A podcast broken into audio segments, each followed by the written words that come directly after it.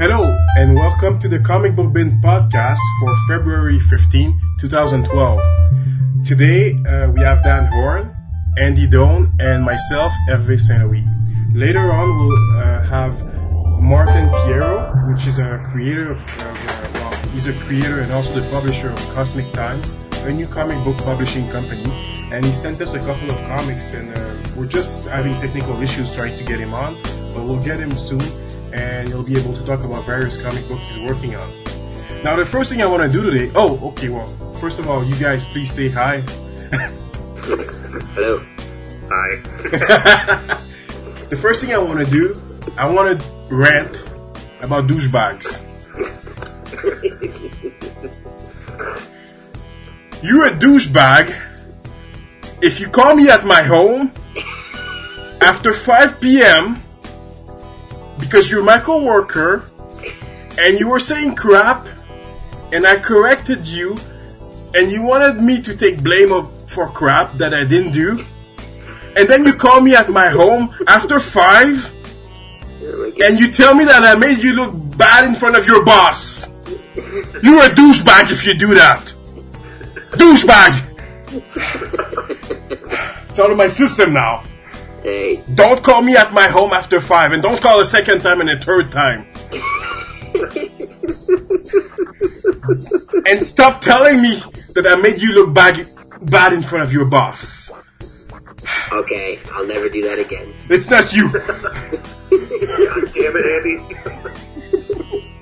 You're a douchebag if you do that. And you guys listening to this podcast, don't ever call your coworkers at home telling them that they made you look bad in front of your boss. It's unacceptable. Okay, I'm coming down now. My system. Alright. Do any of you have something in your system you need to get out? that needs to get out. Here's a little bit of foreshadowing. Uh, douchebag is going to play a much larger part in this podcast.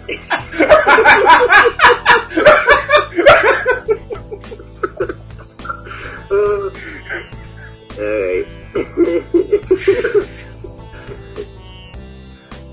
anyway, Okay, let's talk about those douchebags at Marvel. yeah.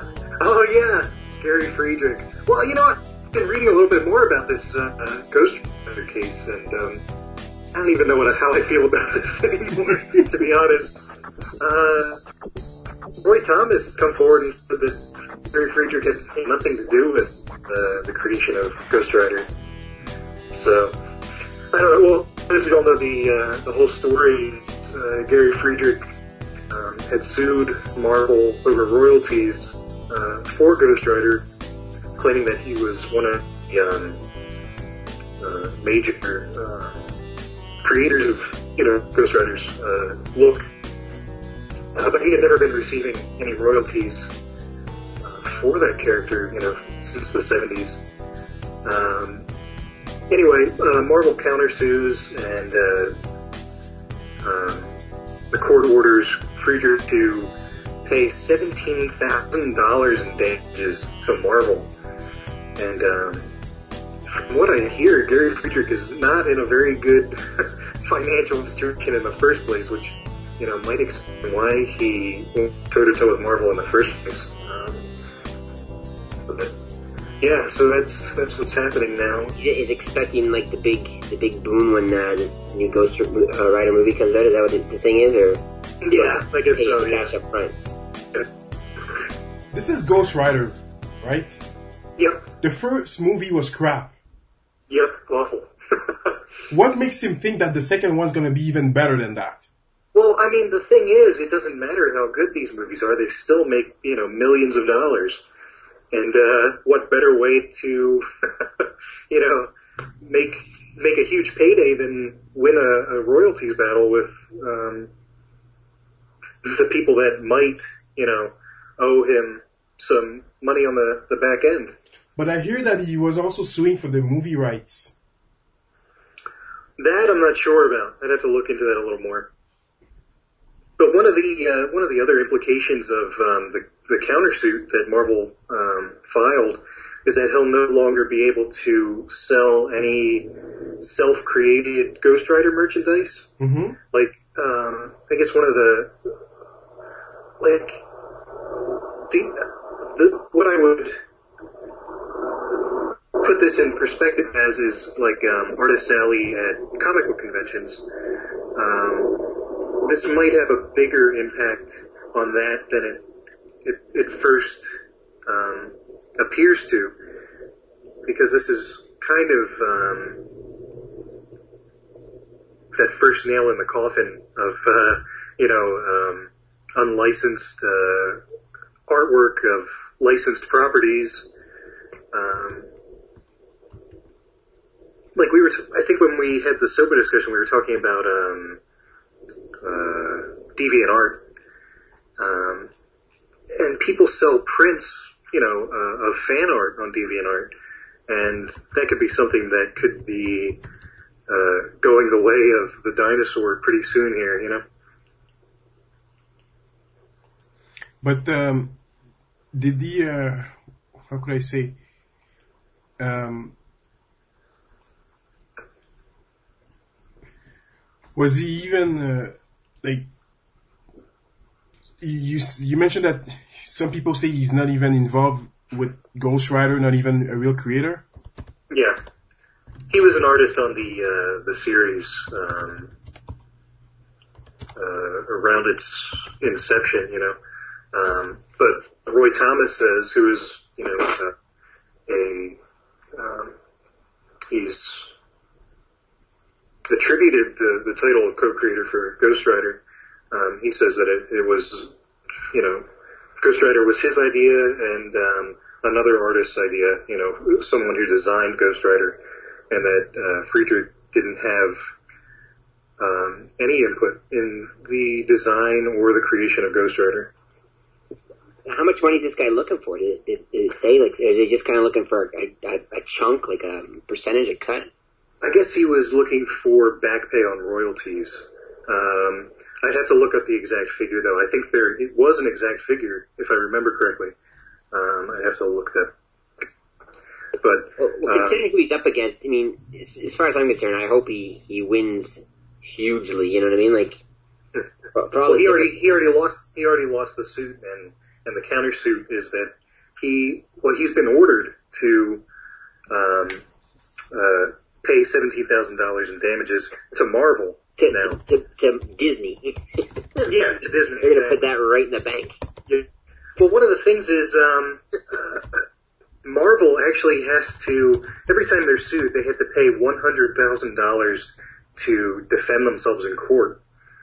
So one of the things that I was reading was that the seventeen thousand dollars that um, Gary Friedrich has to pay in damages is actually uh, a pretty lenient um, countersuit on uh, you know Marvel or Disney's behalf. So, th- okay. Uh, you guys continue. I'm just gonna add uh, Martin Piero to the discussion in a few seconds. Yeah, uh, I, I was a bit distracted when uh, when you're you're commenting about Ghost Rider by this new comic that just came out. I've been engrossed with it. There's a new. There's a Brand new comic I just got like a minute ago. okay. It's amazing. oh, okay. Um, I'm trying to take as much of it in as written. Okay, I'm I'm gonna invite him now to the conversation. Uh, I'll just start with a couple of basic questions so we get to know him, because he's got a couple of comics that he's working on, and then we'll take it from there. But please let me go at it first. okay. Okay.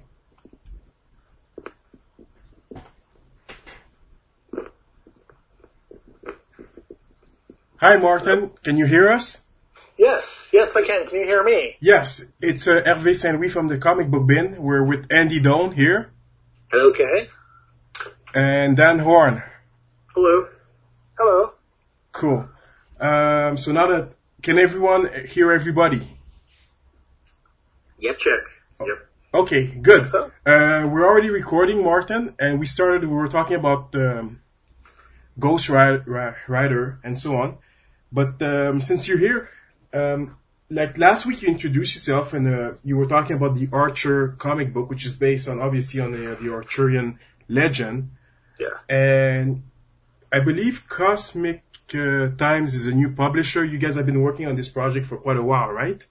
Well, we've actually been in existence for since two, late 2000 or no 2009 in uh, March 2009 is when we started. The um, we've been uh, struggling with Diamond to get distribution. So for the for the first for the last few years, we've been just doing comic shows and selling our books online. Okay. Um, and you guys are going to do a big splash at the at a local convention very soon, right? Yes, we're going to the Orlando MegaCon. It is, um, as we record this, it is in two days. It's on Friday. It's the first day, the 17th of February. And, um, yeah, it's, it's a great show. It's a big show. Last year they had Stan Lee and Shatner. This year they have Stan Lee again. Um, it's, it's, uh, we, this is the first time we've had this many books coming out at one time. We have four different products that we're releasing at MegaCon this year. So hopefully this will be the, 2012 will be our year. Okay, and MegaCon you said is in uh, April, right?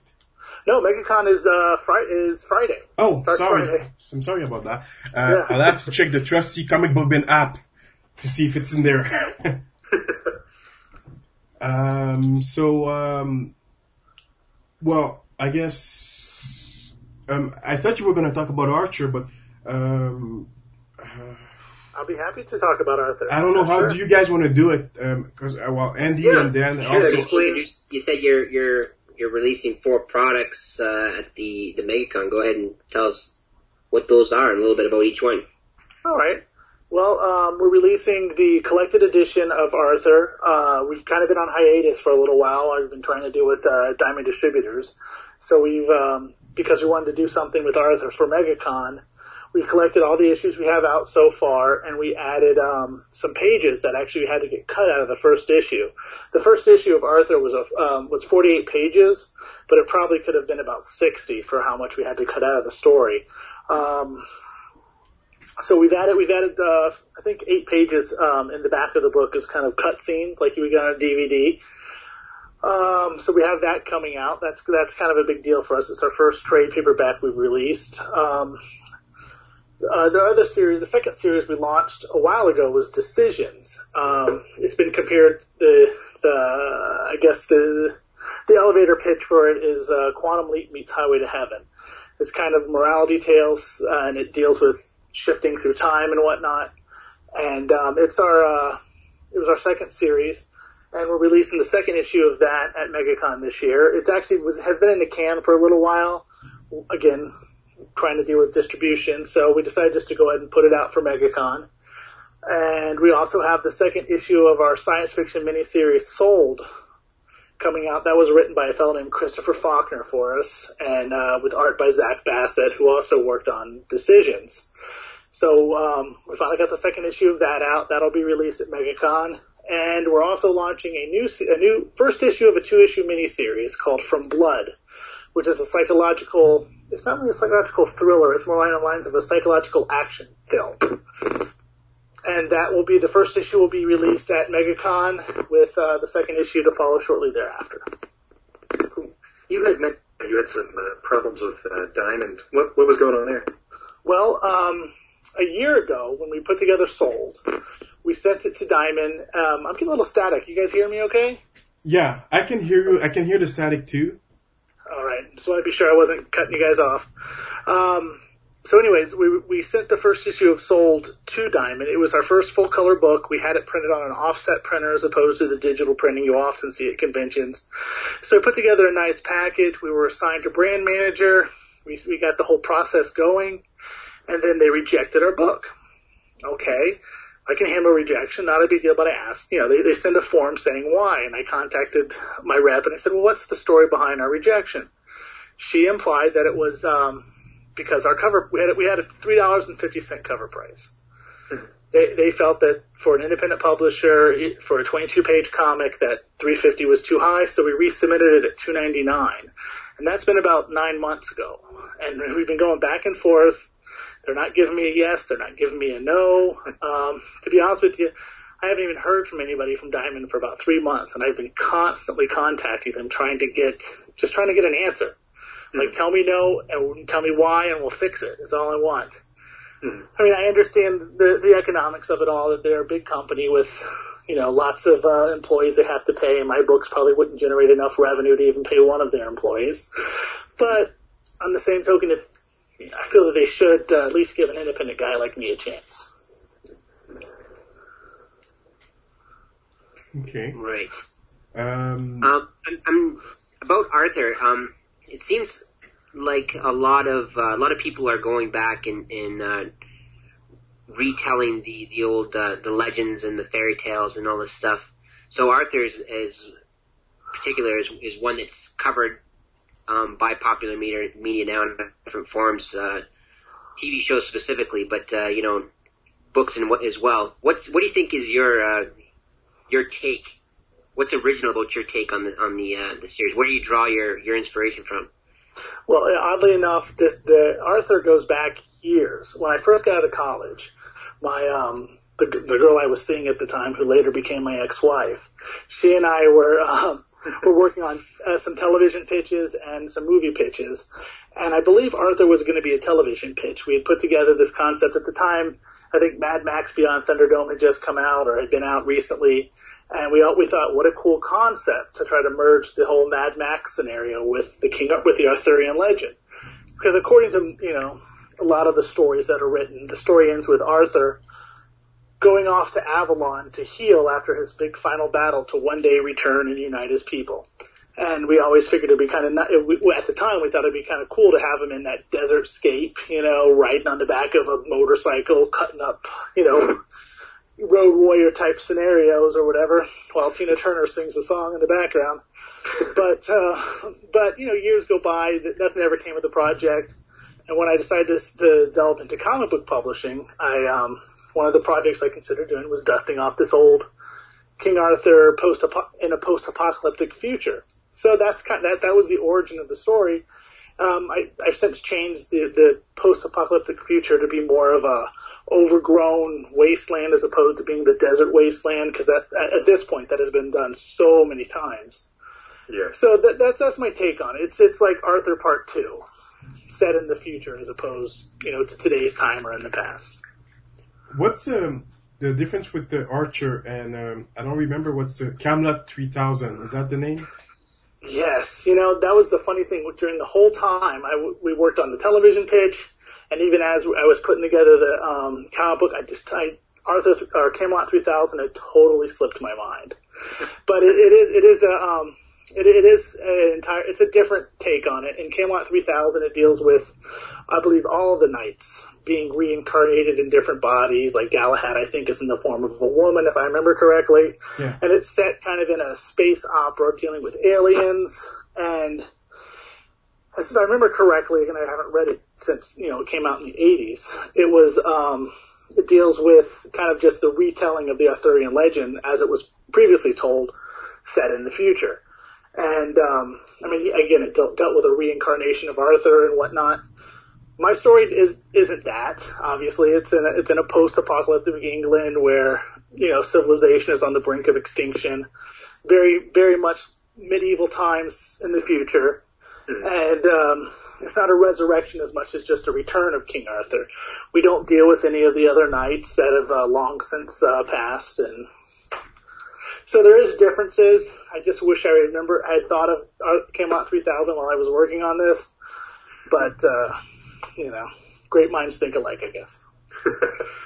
Um, what about the new characters in this series? Um, I guess I mean Archer meets a lot of other characters. How, how can you tell us Right. about them? Yeah, well, the um, Arthur in it's in the future. Uh, the the sword and the stone magically, magically, well, it appeared in they, they in this village, and this kind of religious sect formed around it, waiting for the day King Arthur would return. And you have your sword keepers, um, and you have a junior sword keeper, uh, kind of a junior monk, monk almost named Mel, and he's kind of our point of view character in the story. He has a um, a love interest of Katrina and they're you know the, the sword has appeared, the religion has formed, and at this point in the story, the religion is already kind of waning. People have lost their faith, and Mel is the one character who holds strong to his faith throughout the entire story. And you know, spoilers: Arthur returns, so he's proven right at the end. But he's he's the the main character that we introduce in the story. There's there's um, the mayor of the village who becomes a um, there's a lot of the second and third issues that are all obviously collected in the trade. There's some political intrigue with the mayor, then another village where they send emissaries over. It's it's um there's a lot of characters really to go into. And I don't bring back the Knights of the Round Table, but by the end of the third issue, you kind of see that we're heading back toward Arthur finding his trusted knights, so to say, so to speak, where he'll hopefully one day bring them back to the round table and, you know, reinstate his uh, law of uh, might for right. Okay. Um, I've got a couple of specific questions about the the uh, the person who helped you on this project. So that's basically the, the artwork. Um, I guess mm-hmm. the, the, cover seems like it was done by someone else. Right. The cover was by a name named Atula, whose last name I cannot begin to pronounce. Uh, he's actually out of Sri Lanka he's he's a heck of a nice guy and a really good artist. He uh, his style invokes a lot of the old '80s Conan books from Marvel. Yeah. Now, the, yeah.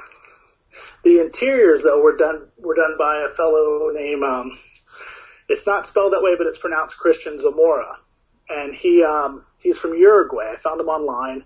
He, again, a super nice guy. This was actually the first thing he ever worked on, and um, he has a very unique style. It's very um, I don't even know how to, how to put it. He does, you know, he does a lot of grayscaling. Um, you can, you can actually see if, when, when you get the trade, if you follow through the trade, you see his style progresses and gets better with each issue. And by the, by the time we get to these deleted scenes we added back, it's almost like looking at a new artist. He's really, his style really has improved over the years. But yeah, I found, I found him on, through, on the internet through, I think, digital webbing. His price was right. He was a super nice guy. And uh, we worked well together, except there was him being from Uruguay, there was a few language barrier issues, a few jokes that I didn't get of his, and a few jokes of mine he didn't get, but uh, we worked through it, you know. That's cool. Um, you guys, I don't know. Um, so we, we, there's Archer. There's another one which I kind of like the artwork. Uh, Sold. Mm-hmm. Um, there's something fun about it, almost cartoony to it.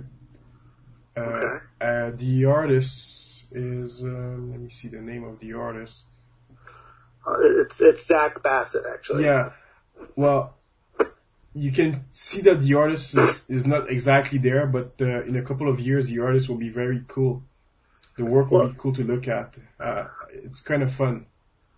Zach's a great guy. I hooked up with him at MegaCon a few years back, and he was a you know fresh out of uh, SCAD, which is the Savannah School of oh, I know Design. SCAD. SCAD's a good school. Oh yeah. Yeah. He was he was fresh out and he, um, he was looking for work and he was hungry for work. So we, we started working together. We actually still are working together. And um, we're actually developing some new projects that we're hoping to get out this year as well, with him actually filling in as a writer. The um, he's a great guy, and he brought along with him the inkers, um, James Wynot. They actually were both SCAD graduates, and um, they worked very well together. And again, over the years, the last I've only known him for about a year and a half, maybe two years. But over time, you're I'm actually watching just them get better and better each time. Okay. Yeah, SCAD is a great school. For people who don't know, SCAD is a, the Savannah School of Art and Design. Um, it's a school. It's one of the few schools in the where they offer a comic book uh, degree. Mm-hmm. Um, so they offer a comic book degree, even a master's in comic book art. It, it's a great school, full of, filled with artists. Um, it's a very good school. I visited SCAD way back, um, and I know Philip Schweier, which is one of our writer at the bin, is quite familiar with them because he lives in Savannah. Mm. It's uh, one of those schools, just like the Jack Kirby School and the School of, uh, of Visual Arts in New York, that creates great comic book artists. So um, I'm always Joe, Joe Kubert School as well. Yeah. Oh yeah, the Joe Kubert School is great. I mean, so schools like that, like we need to uh, push them uh, you know, encourage people to find out more about those schools because they do train artists quite well in the field of comics. Oh, and, sure, yeah. Now, again, I, I graduated from the Art Institute, but to hear Zach and um, and and James talk about SCAD, it was um, to, their description of it is just this creative environment where everybody's trying to help everybody just become more creative Yeah. and to improve their talents. It's um, they say beyond just the classes, it's just the whole environment of the school. Yeah, I know. I've, I've, I visited SCAD way back. It's a great school. Yeah. Um, so, uh, you guys want to jump in a bit? Sure. I mean, let's let's talk about some of these other books here. I, I agree with uh, everybody 100 percent about the art and uh, and Sold. It is, it is a lot of fun. There's some panels here I'm looking at. I'm just scrolling through it now really quickly, the PDF version. But Sorry about the noise. what's that? I can't stop the noise. Uh, I, I can't hear it myself. Okay, I can't stop. I can't stop the music. Please don't. No, it's pets. You can't control pets, right? Uh, I have trouble with my cats too all the time. Oh boy. Right, here here's what I'm looking at. Um, I'm looking at decisions right now. So, like, tell tell me a little bit about this one, because I mean, I'm four pages in on decision, right? And here's here's the line. It was quite shocking. I am your aborted fetus. Tell us tell us about a book that includes that as a piece of dialogue.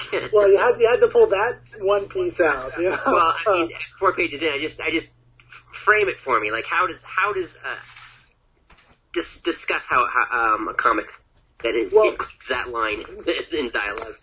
Well, the, the story is actually about, that, there's actually two stories in the book. The first story follows, um, uh, to be honest, the, the stories came from my life. Like, the girl in the first story, her name is Tanya in the story. We've all known this girl. I mean, I've, I've known this girl in different forms throughout my life. It's that girl, you know, in high school who just who starts making the wrong decisions, goes down the wrong path, and by the time she's 18, she has two kids. You know, it's, it's that kind of situation. And that, that's where the, where the story picks up. I mean, really, that line is just more for shock value than anything because, in essence, this character who shows up at It's, this. it's the definition of one of the characters in the story. Yeah, I know. The um, she, to call her the I and you know the funny thing was when because the character actually doesn't have a name in the script, it just says fetus. You know, so that's, it's, it's interesting just to read the raw script on that. But what it is is this character is the future child of this girl Tanya, who's at this party, and you know she's she's a she's a young naive girl. She's about to um to sleep with this guy Tony, who she barely even knows. It's one of the situations we all know that girl. Again, like I said, we all knew that girl in high school. And so this character from this from Tanya's future come, comes to her and tells her you need to not you just need to think about the consequences of what you're about to do. She's like, "Bitch, back off." But the um the, the character of Tanya then takes her in, into into the different futures she can have. One of the futures is she gets pregnant, has an abortion. Okay, well she doesn't want to go that route. So then the fetus takes her and shows her what happens if she keeps the child. Well, that doesn't work. And she shows her what happens if she puts the child up for adoption, and that doesn't work the, the point I was just trying to make is we make these decisions in life. You know, real, real quick decisions that we don't actually think about the consequences. But, you know, I know some mistakes I made in high school and ju- even junior high school. I'm still living with the repercussions today. And that's just kind of, kind of what I wanted to do with the story was just to say, take two minutes and just think about what you're about to do and think about what can ha- what can come of it. So that, that's the, um, the gist of the story. And like I say, that line is, it's, it's shocking and in essence, she really is her aborted fetus, or she's a child she put up for adoption, or she's the child she kept and couldn't take care of. So it's not like a, a piece, um, a pro-life piece, right? No, it's not. It's not pro or anti-abortion. It's just. It's Okay. just. Um, it's just a story that tells you what can happen. Like I, I don't. I don't condemn abortion in the book. I don't condemn adoption. I don't condemn keeping a teenage mother keeping her child. But I've I've known from my own personal experience the hardships and struggles that a lot of teen moms have faced, and they don't think about it at the time. But then the, the next like four or five years of their life are almost hell as they have to get through it, and they're forced to grow up grow up real fast. And you know, this is my chance to tell one girl to say, "Hey, slow down a little bit. This is what I'm doing." Yeah, it's it's uh, I mean it's a it's a bleak piece to be sure. It's um, and then we're we're dealing with things. I think in the next story, I didn't I didn't get that far, and I'm just uh, past the first section, but we're getting into uh, to a suicide as well, right? Right. The second story um, is about a guy who gets divorced, and he's contemplating putting a bullet through his head. And um, my approach to the story was actually, like I I mentioned earlier, I have an ex-wife divorce is a hard thing. You know, a lot of people don't realize how hard divorce is. When I got divorced, my wife just left. It wasn't as if I had any choice in the matter. She decided she wanted something else out of life and left. And I actually, to be honest with you, since the day our divorce was final, I haven't seen her since. And she lives maybe a half mile from my house. The, um, so my approach to the story was a lot of people when you get divorced, they say, ah, get over it, you know, let's get back on the wagon, find another girl, there's more fish out there, yada, yada, yada. But if something were to happen to your wife and she died in a horrible car crash, people wouldn't say, oh, get back on the horse, get out there. But to somebody who's been divorced, that's kind of the scenario. You had this person you loved and you wanted to spend the rest of your life with, and now they're gone. So that's that was kind of my approach to this character who's on the brink of um, suicide and then he's visited by his son. Again, following a very similar theme to the first story. He's visited by his son who shows up and says, listen, if you can just hang on, you're going to meet somebody and your life's going to get better. You're going to, you're going to have a child. That child is me. Please don't do this. And that was the gist of that story. So what, what do you think about suicide? Andy, don't laugh. Um, not, I, I it's hard to be pro suicide. I'm just going to say. no, no, no, no. Andy not, knows why you, you I'm can't not pro laugh. suicide. I'm not against suicide. No. No, because Andy knows. Well, he, he's one of my best friends, so he knows everything. So, tell me about suicide. talking to me. Yeah.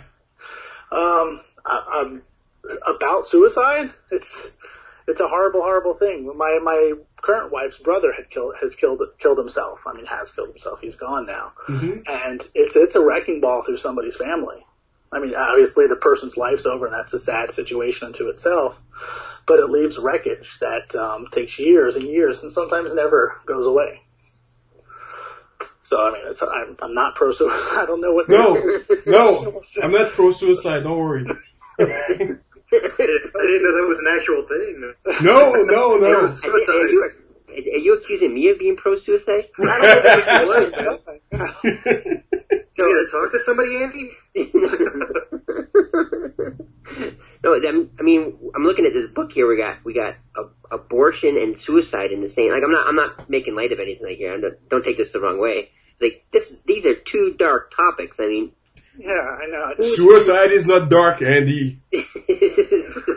Is he trying to encourage you to commit suicide? Is that what? I, I, Me? maybe, I don't know. No, I've never tried to commit suicide, but I know everything about suicide. That's why.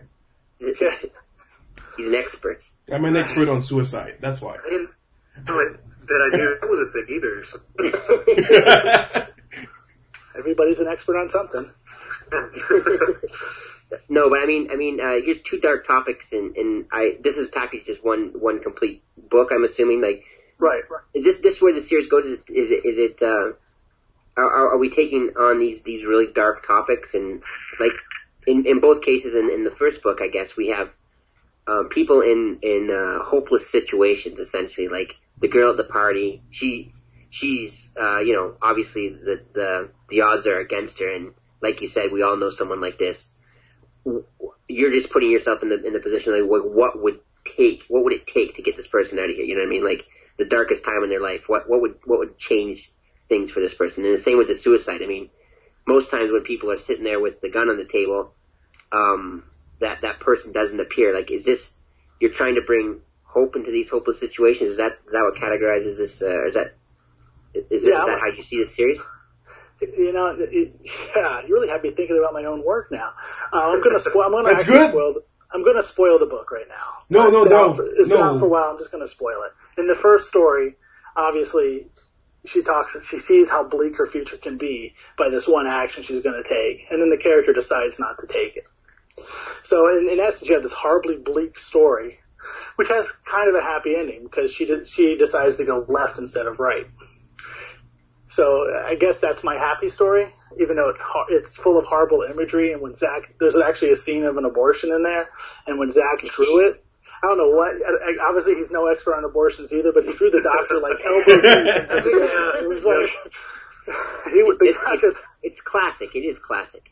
I think he was going for the lungs, not the baby. But the um. So that that was the first story. In the second story, you have this guy who's on the verge. Just and uh, back to that picture for a second. Now, it's it's almost it's almost sexy in a weird way. But no, Whoa! never mind. Keep going. My. Sort of like. In a very it is. in a very Germanic sense. It's sexy. Mm, abortion. There's Anyway. two people watching. Anyway, sorry, I don't, I don't mean to. No, I go on about it, but anyway. There's two other women in the room. Um, yeah, watching. and neither of them look like it's a sexy experience to them. But anyways, the um, and then the second story has this guy who's on the he's on the verge of death. It's as bad as it's going to get for this guy, and he's visited by his son, saying the future's bright. So you have this end again. Spoiler: the guy uh, still offs himself at the end of the story.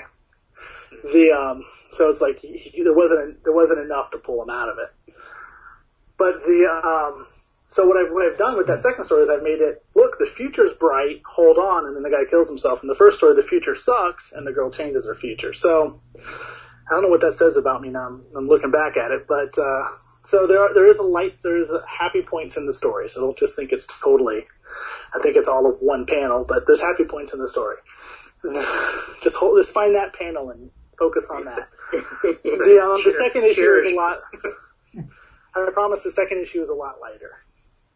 It deals with a girl who falls on a log and crushes her womb and can't have her own can't have kids. So clearly, it's a it's a happy piece.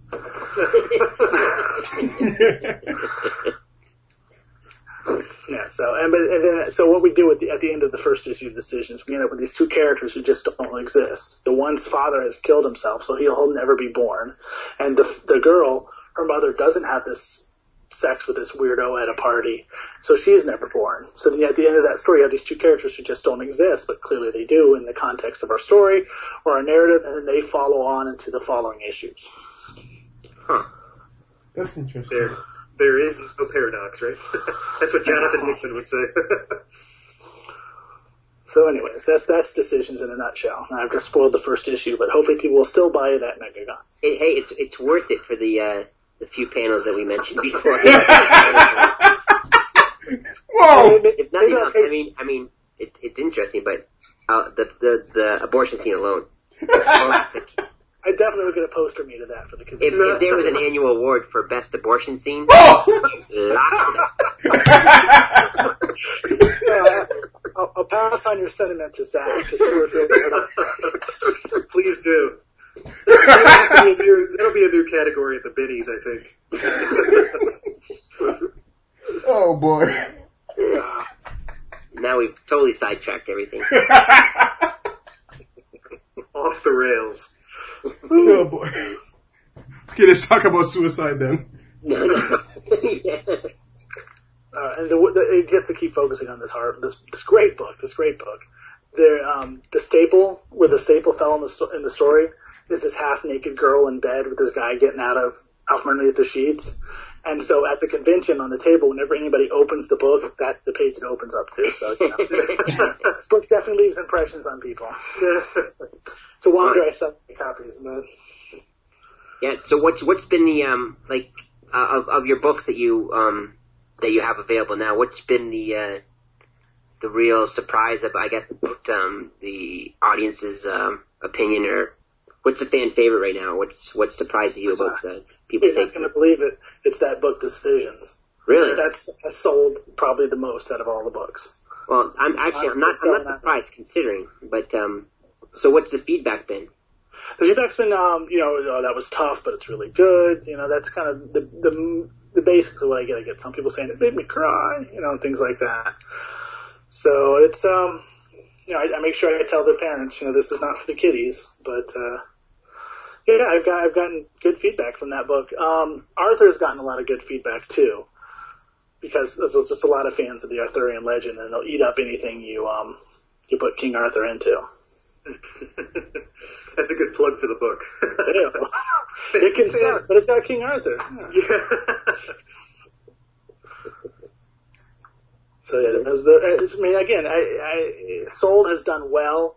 It just it, it's our newer it's a newer title, so it hasn't quite sold as much as Decisions or Arthur. Okay. Well, to, to agree with these guys, I, I do love the artwork on Sold. It kind of reminds me of maybe, um, I don't know, a little bit like uh, Avon Oeming, uh, you know, Powers era. Just a, a, a little bit. It's it's cool. It, it's definitely pops, I guess. There you go. Good. Yeah, we're we're proud of it. We like it. The um, Actually, and I should mention the colors on the book too are by Kevin Ziegler, who's a, again another SCAD graduate who um, I, I met through Zach and James, my ink- my my pencilist, penciler and color and inkist, inker, inker, inkist, Okay, yeah. inker. So you're you're uh, selling these things at um, you're selling your comics at uh, uh, shows, so that that's probably a, that you know that's a good way to get in front of fans. But what else do you do in between the shows to um, get the word out there? Well, we do. Um, I have a decent relationship with. Uh, I don't know if you're familiar with the comic book online comic seller DCBS, Discount Comic Book Service. Yeah. They um they uh they do a great job of getting my books out there. I've sold a lot through them. I actually have Decisions issue one up again at fifty percent. If you want to see an abortion, go to DCBS right now. Fifty percent off the cover price.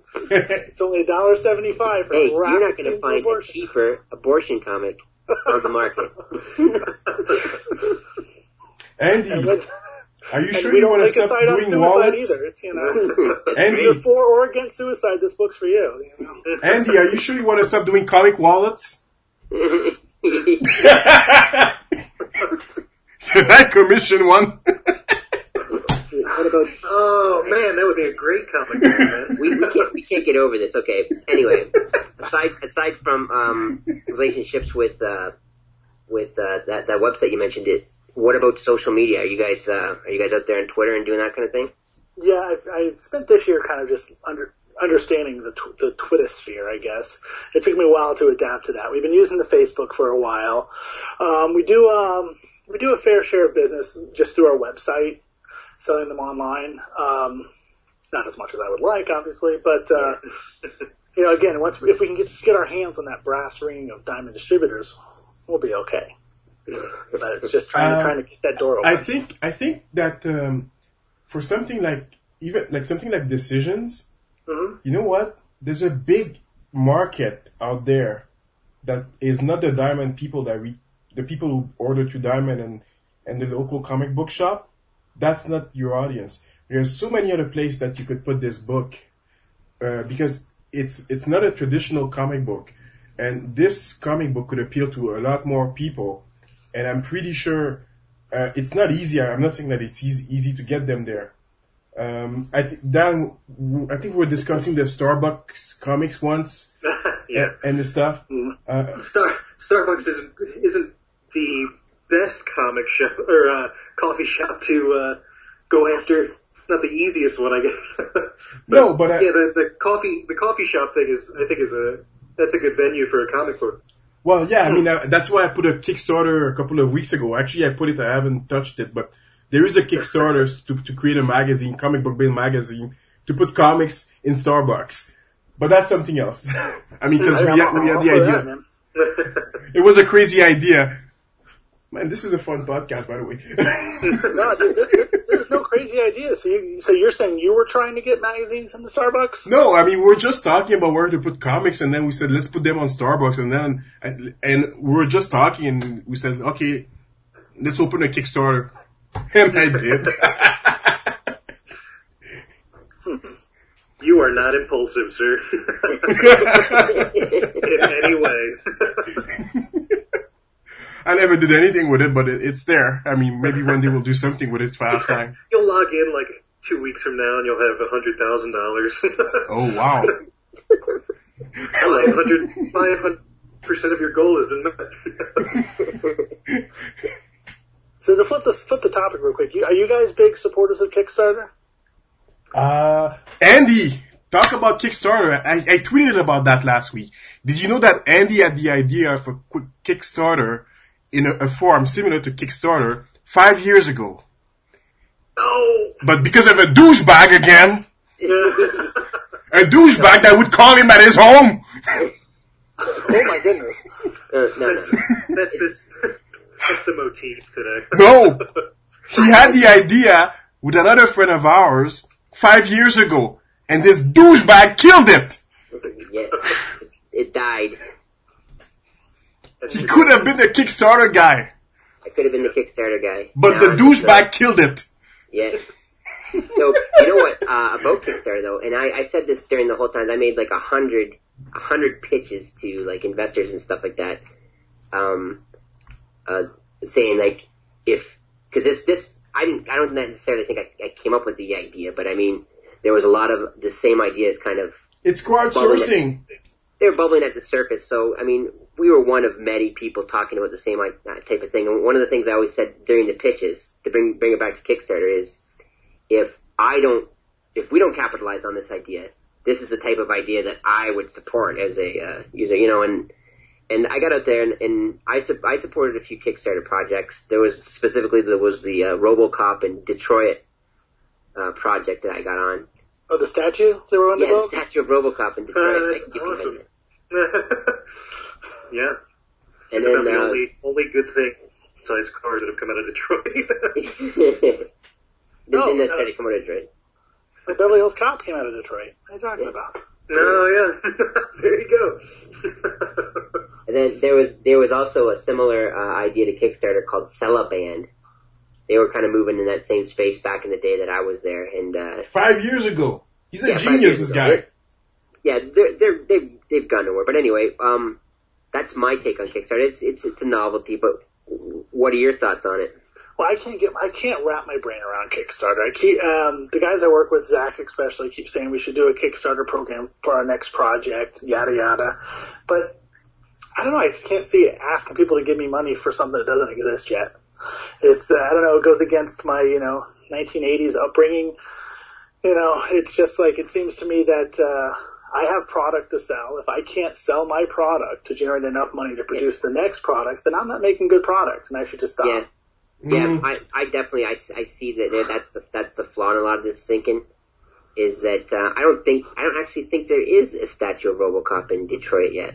You know what I mean? Like these guys could have got so money. where is this? Where's this For- money going? There you go. What's that? well, that's. I said, where is this money going then? Yeah. Just to the just to the people that start the the profile, pretty much. Well, yeah. Where's the where's the accountability, right? Like there's, there's Well, that's me and uh, Hervé were talking about this a couple of weeks ago. I don't know if you remember this, Hervé, on um, one of the podcasts. hmm But uh, one of the big comics projects, uh, the two creators had had a falling out. Yeah, like, the split, yeah. right after, right after they collected like all of their investments, you know. Then they broke the news. Oh, we're not working together anymore. And it's like, well, what happens to the investors' money then? It it stays with those creators that had the falling out, or does it get returned? no, because you know what? It's okay. that, that's that, that's why these these things and, and ideas like mine didn't really fly because you don't you're not investing right the SEC uh, the SEC allows um, Wall Street companies to to rob little old ladies blind but you can't sell shares in your uh, independent film project or independent comic project because they think that's being predatory right Mm. so so places like Kickstarter and Taliban you're not actually buying anything that's kind of the myth Just donations. it's yeah, it's a donate. It's essentially a donation. So there, there really is zero accountability. So if you're the kind of person that doesn't mind taking money, free money off people, and you're good at uh, marketing yourself, Yeah. go on Kickstarter, fire it up. Why not? Yeah, see, that's the thing. You're taking free money from people. I just, I have an issue with taking things from Well, people. it- I want to give them something, you know? You know, and it, it's like, uh, if you think about uh, what's everybody was telling me the name of it. What's the name of the law? The 80-20 law, anyway. The or the principle of 80 percent, twenty percent. Uh, But like eighty percent of the projects on there are gonna get Yeah, they're gonna twenty fail. percent of the projects get all the money.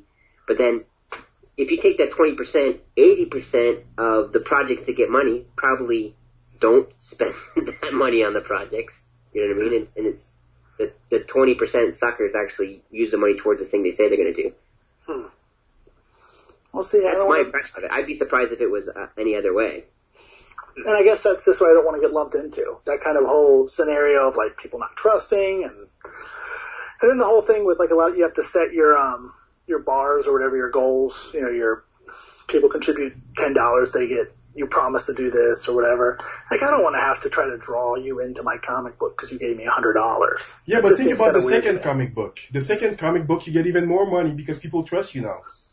Yeah, but uh, again, if, if if my first comic book was good, wouldn't I have sold enough to justify making the second? Why do I need to go back and try to get more money? So you're saying bootstrapping is better?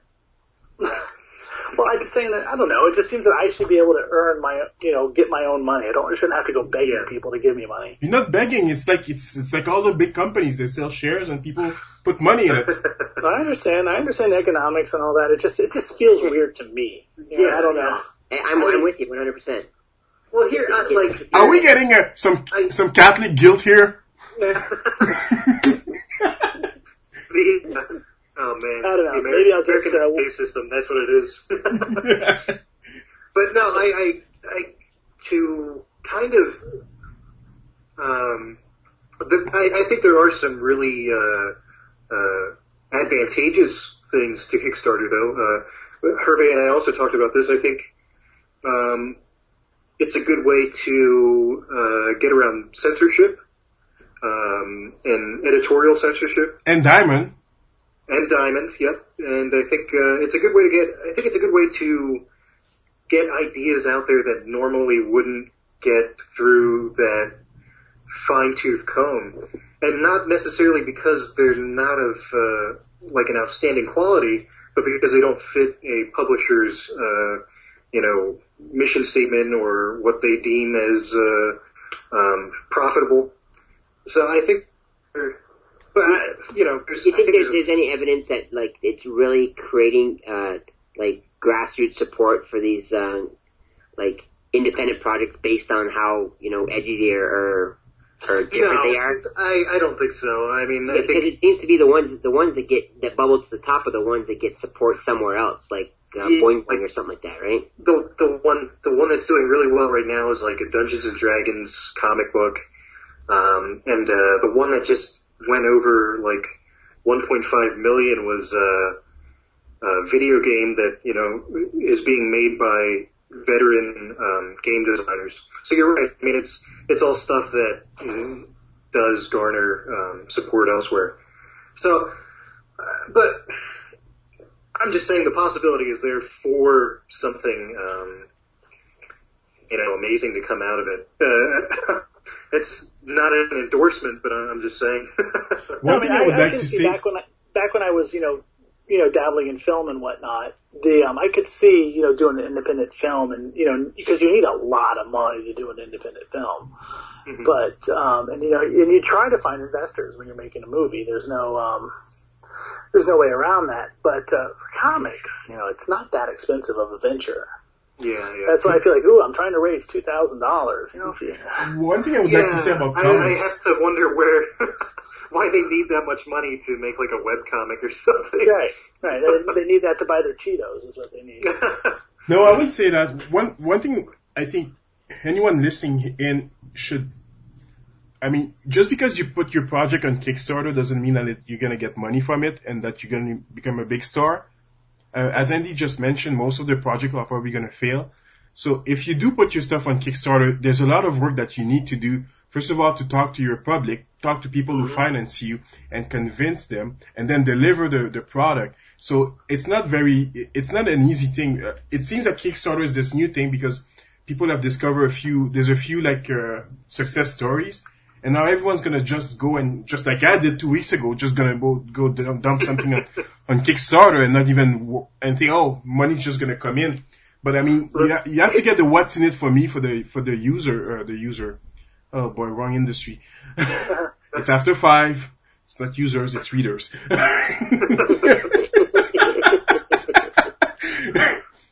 you need to get a what's in it for me for the reader. Hmm. And if you can't convince them, whether you put them on Kickstarter or whatever, it's not gonna work. Fair enough, true. And to be honest with you, I've I've put a few bucks on you know into people's projects at Kickstarter, and part of me in the back of my mind, when I see they don't get funding, I don't have to pay it. I'm like, yes, you know, I saved that thirty bucks. You know, I'm a bad person. I'm sorry. I think I think you might be a compulsive gambler, man. All my money on black.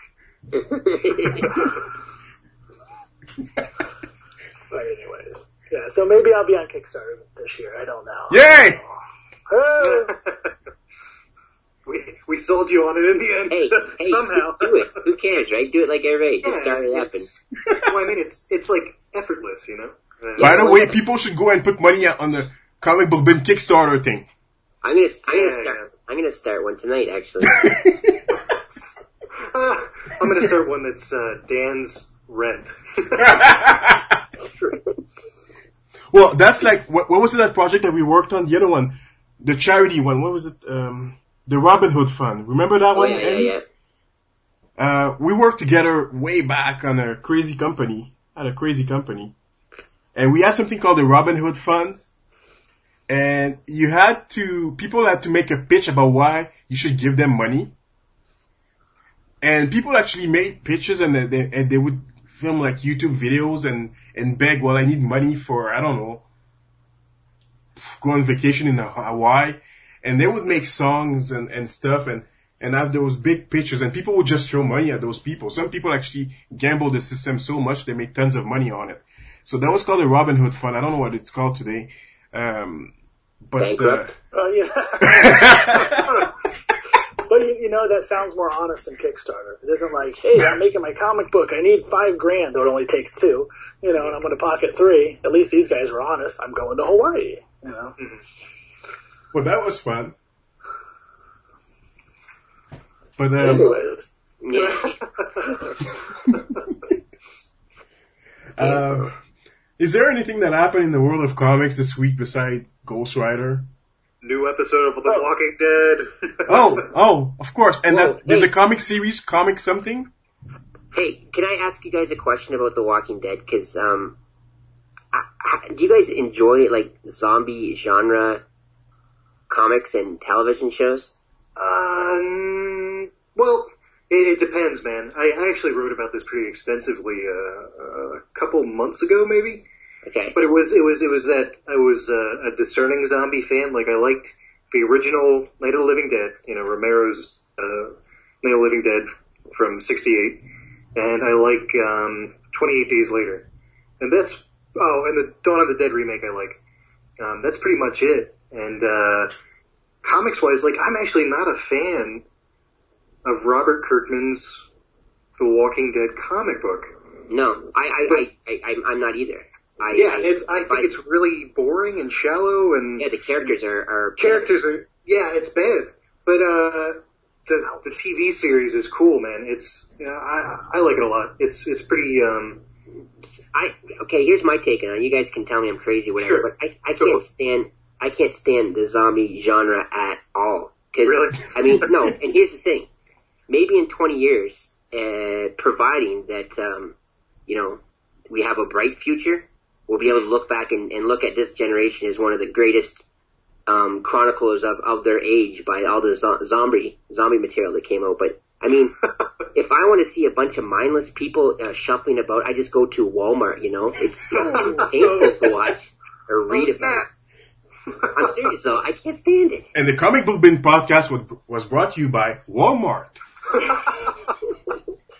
oh man. But not not just Walmart. There's, there's mindless people everywhere. Like there's Yeah. Yeah, uh, no, I totally get that, man. so And, it's uh, it's it's because it's cool to see mindless people get shot, and and that's, that's No, no.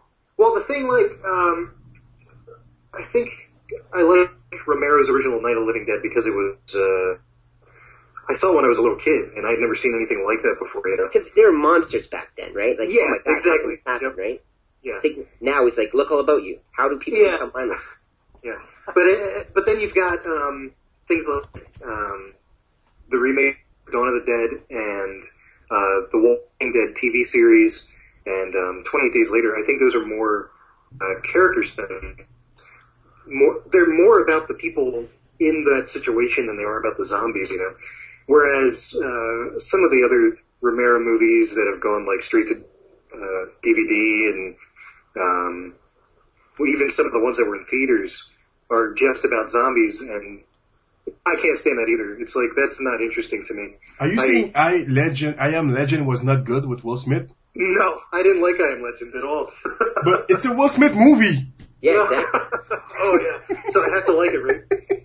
Well, let me let me ask you this: with Walking Dead, the TV series, I've seen a little bit of it. I, I, it's enjoyable. I'm not, there's nothing bad to say about it. Mhm. But is it is it so quote unquote so good because it's on TV and they're they're pushing the envelope, or is it actually so good? You know, because it's like this. ooh, they just blew a guy's head up on TV. That's incredible. You know? There's not a whole lot of that though. There is. Right, well, Well, I think I think it is. Um, there is some shock value to it, just like uh, I have your unborn fetus. no, Uh, no, the, I think the zombies are going to become fetuses. what, what, what really zombie fetus. Wait a minute. There you go. I'm dead. And It's been done. It's been done. But how about a thwarted zombie fetus? Uh, what I was going to say is the the TV show actually takes it takes a like a personal investment. It's it's a slow burn. It definitely is. Um, if you were to watch one episode, uh, what you would probably get out of it is this is boring and it just has a bunch of zombies getting shot. But if you watch the series uh, as a whole, it's a, it's it's a really um, encompassing character study, and uh, it takes like Andy, you read the comics and you thought the characters sucked as well.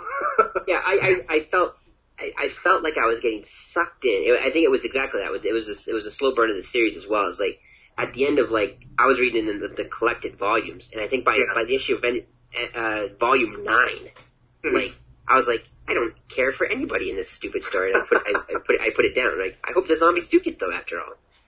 I feel like the characters in the TV show are a lot different um, than they are in the comic book series, and I feel like they're being utilized differently as well. Like Shane dies in the comic book series, and spoiler alert, uh, he dies in the comic book series in like uh, issue five or six, and he was really the only interesting character I thought in the in the entire cast.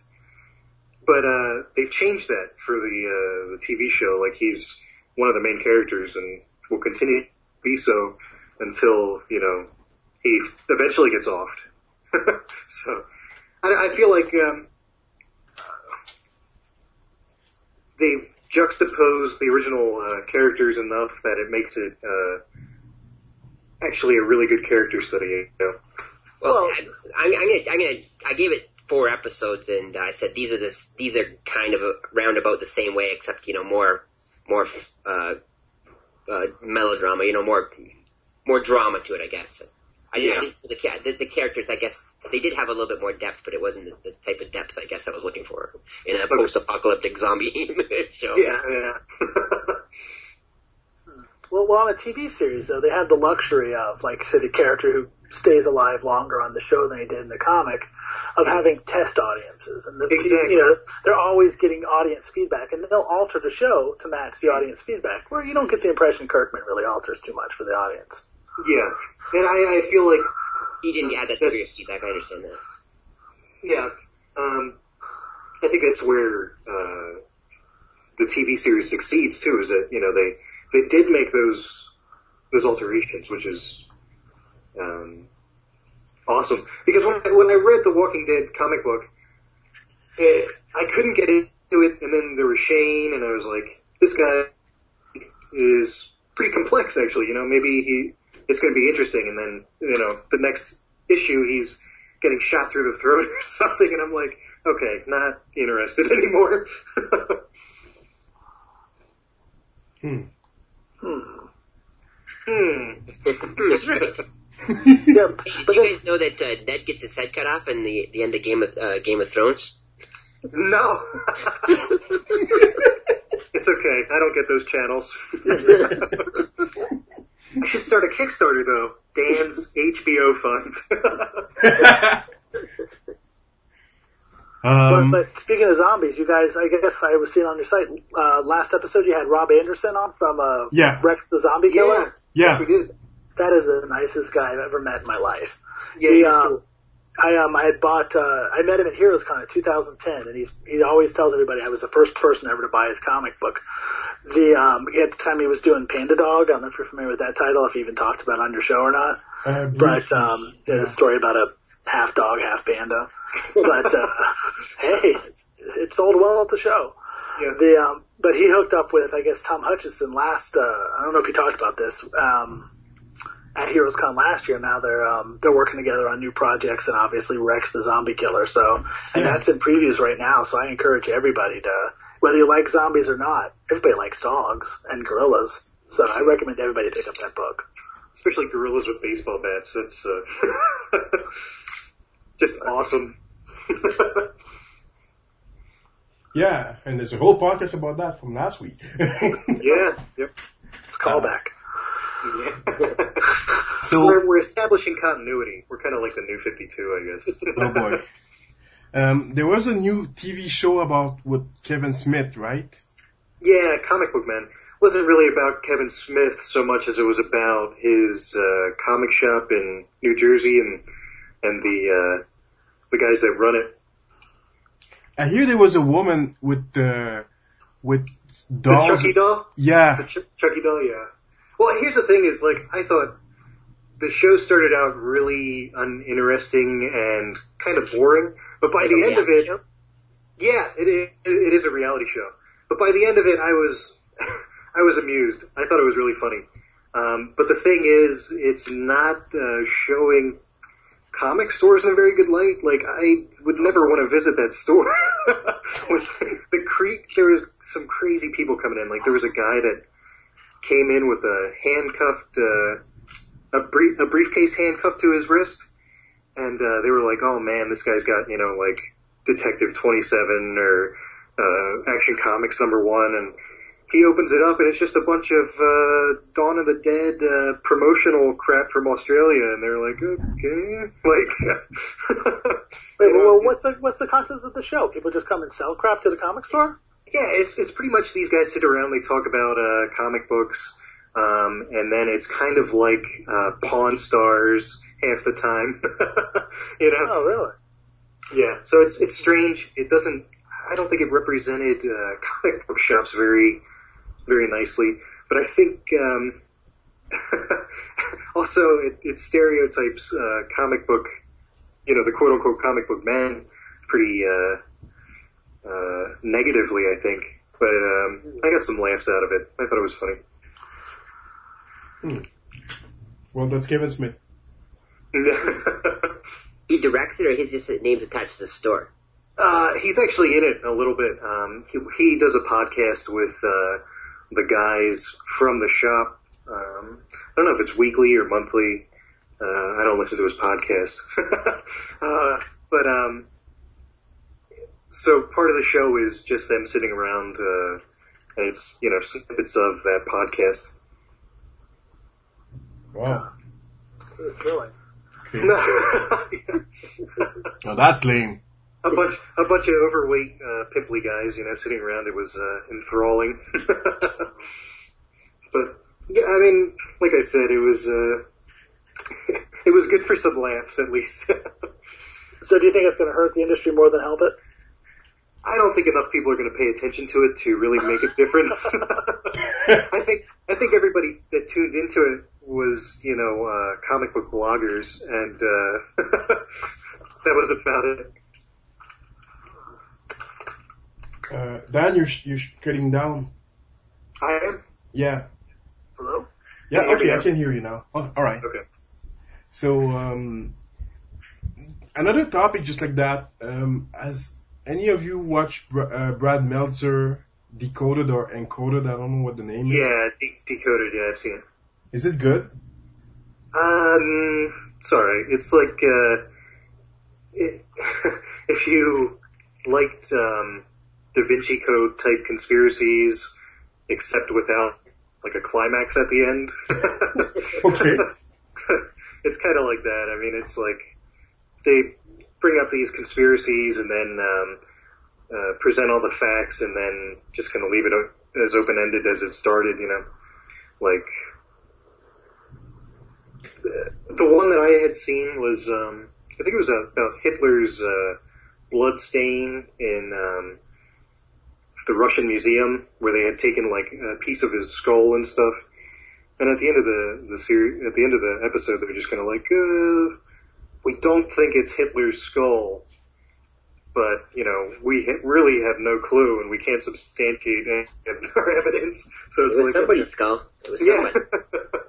exactly. Riveting. Yeah. I mean, I like I like some of uh, Brad Meltzer's stuff. You know, I I haven't read any of his novels. I have to confess to that, but um, I like some of his comic book work. But yeah, that that show's just kind of yeah. I mean, if you want to learn about um, s- some various uh, uh, conspiracy theories, it's interesting. But you're not going to find out anything, you know, that you couldn't on Wikipedia. So, is there a comic book where you can learn about abortion? There's one you can see one. The most accurate portrayal of abortion I've ever seen. with, with no real clinical reference whatsoever. Yeah. they Did, I, just I wondered stick their hands they, in there and pull the babies out. Isn't that how they do? it? I'm pretty sure a, a coat hanger comes into play at some point. So Whoa! flyers on. I- I'm still looking at the picture. I got it on my browser. they they asked the girls not to wear bras. They're, the girls are, are conscious and, and having discussion with the doctor during the procedure. Well, I think they use the uh, I think they use the bra to slingshot the fetus out the window when they're. Oh man. I think we, we I think we beat dead horse enough. yeah, I think we have. Uh, I'm sorry about that. Martha, and tell us about what you like in comics. What I like in comics. yeah. Uh, well, I, I got. I was trying to kind of wean out of mainstream stream comics because Marvel had just, to me, just turned me off with the product they were putting out. yeah, we've been talking about that a lot. We're Yeah. with you. And then it was as if DC heard my prayers, and all of a sudden now I'm buying more DC comics than I can even read. I don't even know why I'm buying them at this point.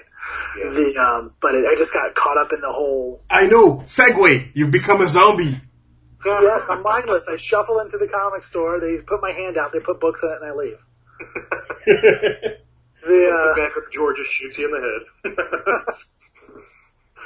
the uh, so yeah, I've been I've been I've been really digging the DC 52. It, it for me it harkens back to uh, 1986 and 87 with the post crisis DC universe. So I've kind of um, I guess I'm reliving my child my my preteen years there.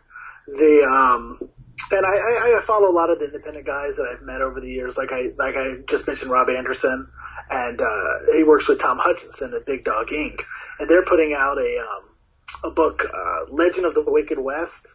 It's Yeah. kind of a Wizard of Oz in the Wild Wild West. I thought I wasn't going to like the book because it looked like it was just going to be like a you know a big titty book, uh, you know, a book where uh, a TNA book. Yeah. But I, act- I Wait, wait. caught- Can you say the word titty again? Sorry, I didn't mean to. No, no, no. Say it. Say it. no. Say it. wow. Okay. Come on, just say it. Say it. Say it. So yeah, I thought it was going to be that, but I wanted I've to make a really- I've beat. really been, I've been sucked into that titty book, and yeah. Ano- Another book that, that surprised me was uh, Lady Mechanika. I just wish it would come out more Oh than my once. god. Yeah, that is an awesome series. I agree. Uh, they call it says another. Yeah, It's not it is. it's like a semi-annual book.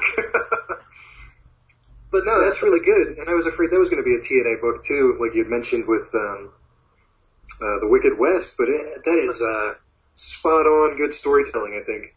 Okay. Right.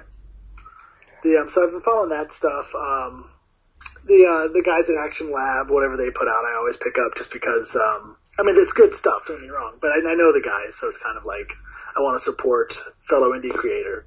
Okay. And yeah, let me just bring this point up that always irks me. Whenever I do a panel at a con about indie comics, everybody in the crowd, you know, you say, who wants to make indie comics? They always raise their hand. Oh, I want to become my own publisher. I want to write my own book. And then I always ask, how many of you guys have bought my book? And like six guys raise their hand. Mm-hmm. And it's always like everybody wants to be an independent publisher or be a publisher or be a But writer. they don't want to support. Yeah. They don't want to support it. It drives me insane. I don't understand. Hmm. Too many chiefs, So not I- enough Indians. Yeah. There you go. So I, I always try to support, you know, the fellow indie guys. And like when I go to MegaCon this weekend, I'm probably going to stock up on, you know, small press guys and just, you know, check out what other people are doing just outside of the mainstream. Not that I have anything against the mainstream. I, I am just, I'm knee deep in the new 52.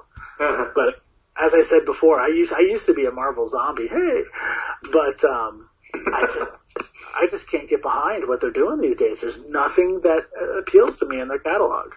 Yeah. Well, I guess we'll have probably some other opportunities to talk about Marvel. Um, I think we should probably start wrapping it up. Um, yeah. So, um, Martin, I hope you're not, uh, what's the word? Distraught by your experience with us. Um, No, but I, I, I'm still curious about why the pressure about talk about suicide. Tell me more about suicide. oh, why? Oh my Yeah, god. Yeah, that was that was kind of strange. no, tell me, tell me. yeah. No, Say it. What's in the box? No, I a, I, I care a lot about the issue of suicide, Okay. and I'm not afraid about talking about suicide. Oh, Uh, I got I got that much. it's a serious issue. I'm not afraid to talk about it at all. And I'm always available if anyone needs to talk about suicide. I'm always available to talk to them about that. And um, yeah, I care about suicide a lot, and uh, and I don't believe we should hide it. And it's not a dark issue, like you said, Andy. It's not a dark issue. It's something that if we talk about it, there would be less of it.